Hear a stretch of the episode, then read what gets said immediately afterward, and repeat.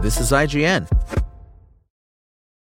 For the ones who work hard to ensure their crew can always go the extra mile, and the ones who get in early so everyone can go home on time, there's Grainger, offering professional-grade supplies backed by product experts so you can quickly and easily find what you need. Plus, you can count on access to a committed team ready to go the extra mile for you. Call, click Grainger.com, or just stop by. Grainger, for the ones who get it done.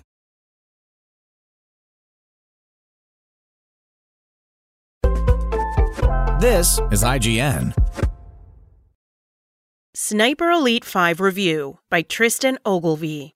In news that will make any Nazi with a nutsack feel nervous, the serial scrotum-sniping soldier Karl Fairburne is back on the hunt. Sniper Elite 5 shifts the series' established blend of espionage and X-rayed executions to 1944 France, taking Fairburne deep behind enemy lines into another collection of surprisingly large-scale stealth sandboxes. Yet while welcome enhancements to controls, weapon customization, and multiplayer features make Sniper Elite 5 by far and away the most flexible entry in the series to date, another forgettable story and some heavily recycled mission objectives made it seem more like Sniper Repeat than Sniper Elite by the time I reached the end of its 12-hour campaign. The Sniper Elite series has always been more concerned with tracing the trajectory of its bullets than creating complex story arcs for its characters. And indeed, this fifth mainline installment is no different. This time around, Fairburne is on a quest to uncover and thwart the Nazis' top-secret Operation Kraken, assisted by yet another ragtag group of resistance fighters who exist simply to act woodenly and populate your list of objectives at the start of each mission. Drop in a cartoonish, high-ranking Nazi antagonist and a series of predictable late-game dramatic turns, and you have a World War II story more straightforward than the scope on Fairburne's carbine.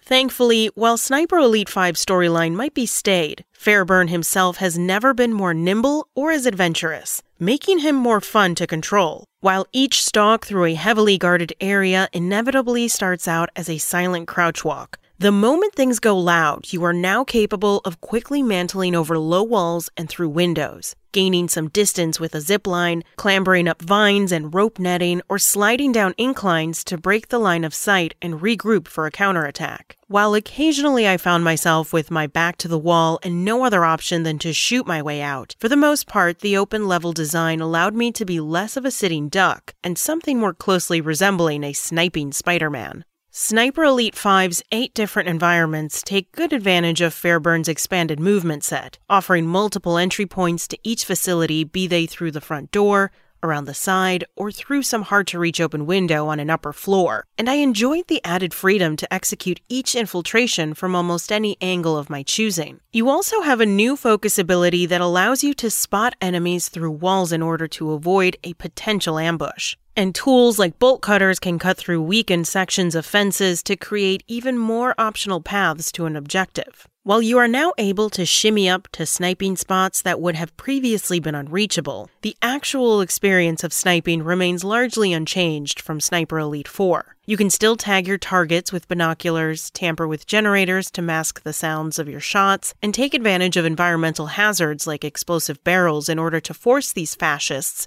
into a fiery finish. Plus, the X-ray killcam is more disturbingly detailed than ever, filling Sniper Elite 5 with more ugly headshots than a struggling actor's glove box. It's certainly still a formula that regularly provides some grisly good fun, but it also feels fairly familiar to my experience with Sniper Elite 4, right down to the occasional wonky AI which at times seemed about as crudely realized as a toilet stall swastika, no matter how much I increased the combat difficulty setting. I like the fact that enemy soldiers will often sprint desperately for the nearest alarm tower to radio for help once you've engaged them in combat, resulting in a gripping burst of tension as you scramble to take them out before they can call in reinforcements. It's also a neat touch that if you wing them, they'll sometimes run away clutching at their wound. But while they can certainly be deadly in numbers, they will also often march mindlessly into your crosshairs, struggle with basic pathfinding, or veer unpredictably between different states of alertness. In one late-game mission set in an expanse of French countryside, I was spotted killing a couple of German soldiers, and an alarm was raised forcing me to flee. Yet when I returned to the area some 20 minutes later,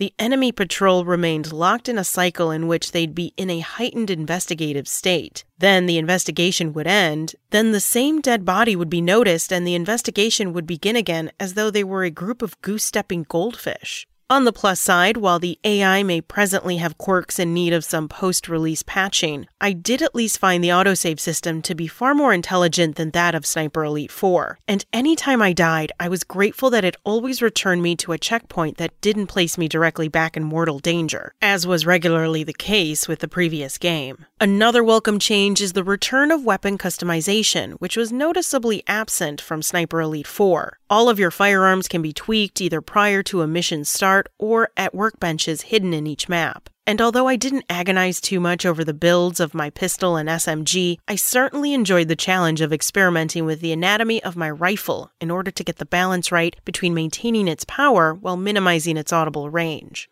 Meanwhile, Sniper Elite 5's skill upgrades are doled out in a far less stingy manner than the previous game, and I appreciated the fact that I didn't have to grind in order to unlock perks, like the ability to use a medkit in a last-ditch effort to revive myself, which became invaluable in the campaign's tougher final hours. While Sniper Elite 5's weapon and skill upgrades allowed me to tailor Fairburne to my specific style of play, including the option to carry multiple ammunition types like subsonic, armor-piercing, and even non-lethal rounds. The one thing that surprised me about its weapon system was its approach to found weapons. Weapons dropped by enemies or found in hidden caches can be picked up and used, but they're dropped again the minute you switch to another firearm in your loadout. On the one hand, it meant I never accidentally discarded a valued tool in my arsenal, but it also meant that occasionally I'd grab a Panzerfaust in order to go and murder an armored car, only to have to keep dropping it and picking it up again each time I switched to my pistol to deal with any ground troops along the way. It seemed like a needlessly fiddly way to transport a weapon that could have just been slung around Fairburne's shoulders. Sniper Elite 5 plays host to some truly sprawling sandboxes that are each intriguing to explore. From the manicured surroundings and opulent insides of the Chateau de Berengar mansion, to the towering cathedral atop a heavily fortified spy academy, down to the bowels of the menacingly molten production areas of a Nazi war factory. Despite the nonstop murdering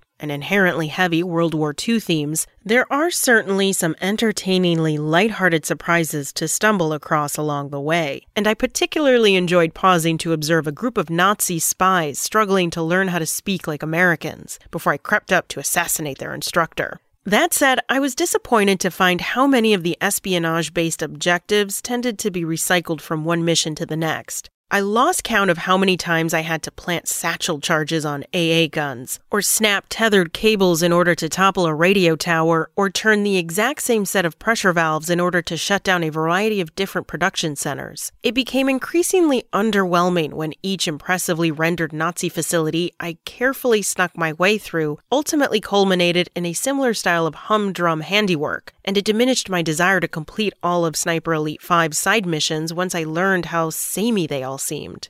The Hitman-like unique assassinations that can be found in each stage proved to be far more memorable, albeit occasionally for accidental reasons. Dropping a heavy chandelier on top of a high-profile Nazi target provided the nice bit of Looney Tunes-style fun the developers intended. But I was somewhat taken aback when I planted some poison in another target's drink, and after he took a sip, he glitched out and seemed to melt into the floor like he was the Wicked Witch of the West. Still, I enjoy the opportunity to take out targets with my rifle holstered, and I wish there was more than one of these unique targets per map.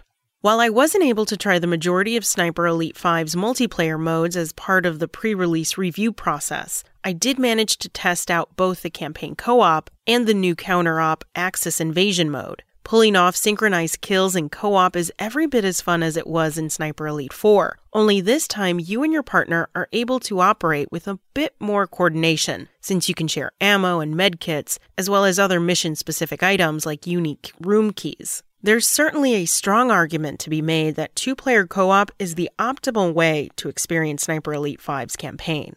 I was less enthused by the prospect of trying Axis Invasion. I've previously disabled the similar modes in the likes of Deathloop and Elden Ring since I fundamentally object to the idea of being griefed by a stranger while I'm trying to make the most of my limited evening game time, and thus I toggled the feature off while I was completing Sniper Elite 5's campaign. However, upon rolling credits, I returned to the opening mission to try it out, both as the invader and the invaded, and I was pleasantly surprised, particularly at the novelty of playing on the Nazi side and being able to move freely among the other SS troops as I hunted down the other players, Fairburne. The invading sniper doesn't have binoculars like the other player, but can instead tell other AI enemies to look sharp in order to momentarily heighten their awareness. The sheer scale of Sniper Elite 5's maps can make it tricky at times to track down your target, and it would be handy if you were able to grab a lift in one of the transport trucks that constantly roam around many of the maps, rather than go everywhere on foot. But based on the small taste I've had so far, I'm certainly keen to experiment further with the mode after launch.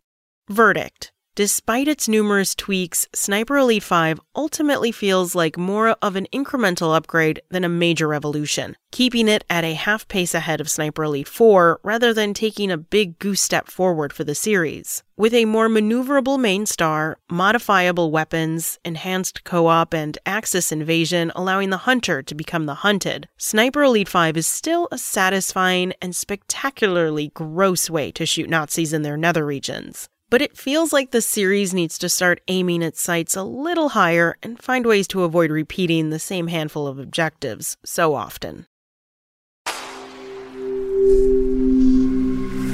Spoken Layer. For the ones who work hard to ensure their crew can always go the extra mile, and the ones who get in early so everyone can go home on time, there's Grainger, offering professional-grade supplies backed by product experts, so you can quickly and easily find what you need. Plus, you can count on access to a committed team ready to go the extra mile for you. Call, click Grainger.com, or just stop by. Grainger, for the ones who get it done.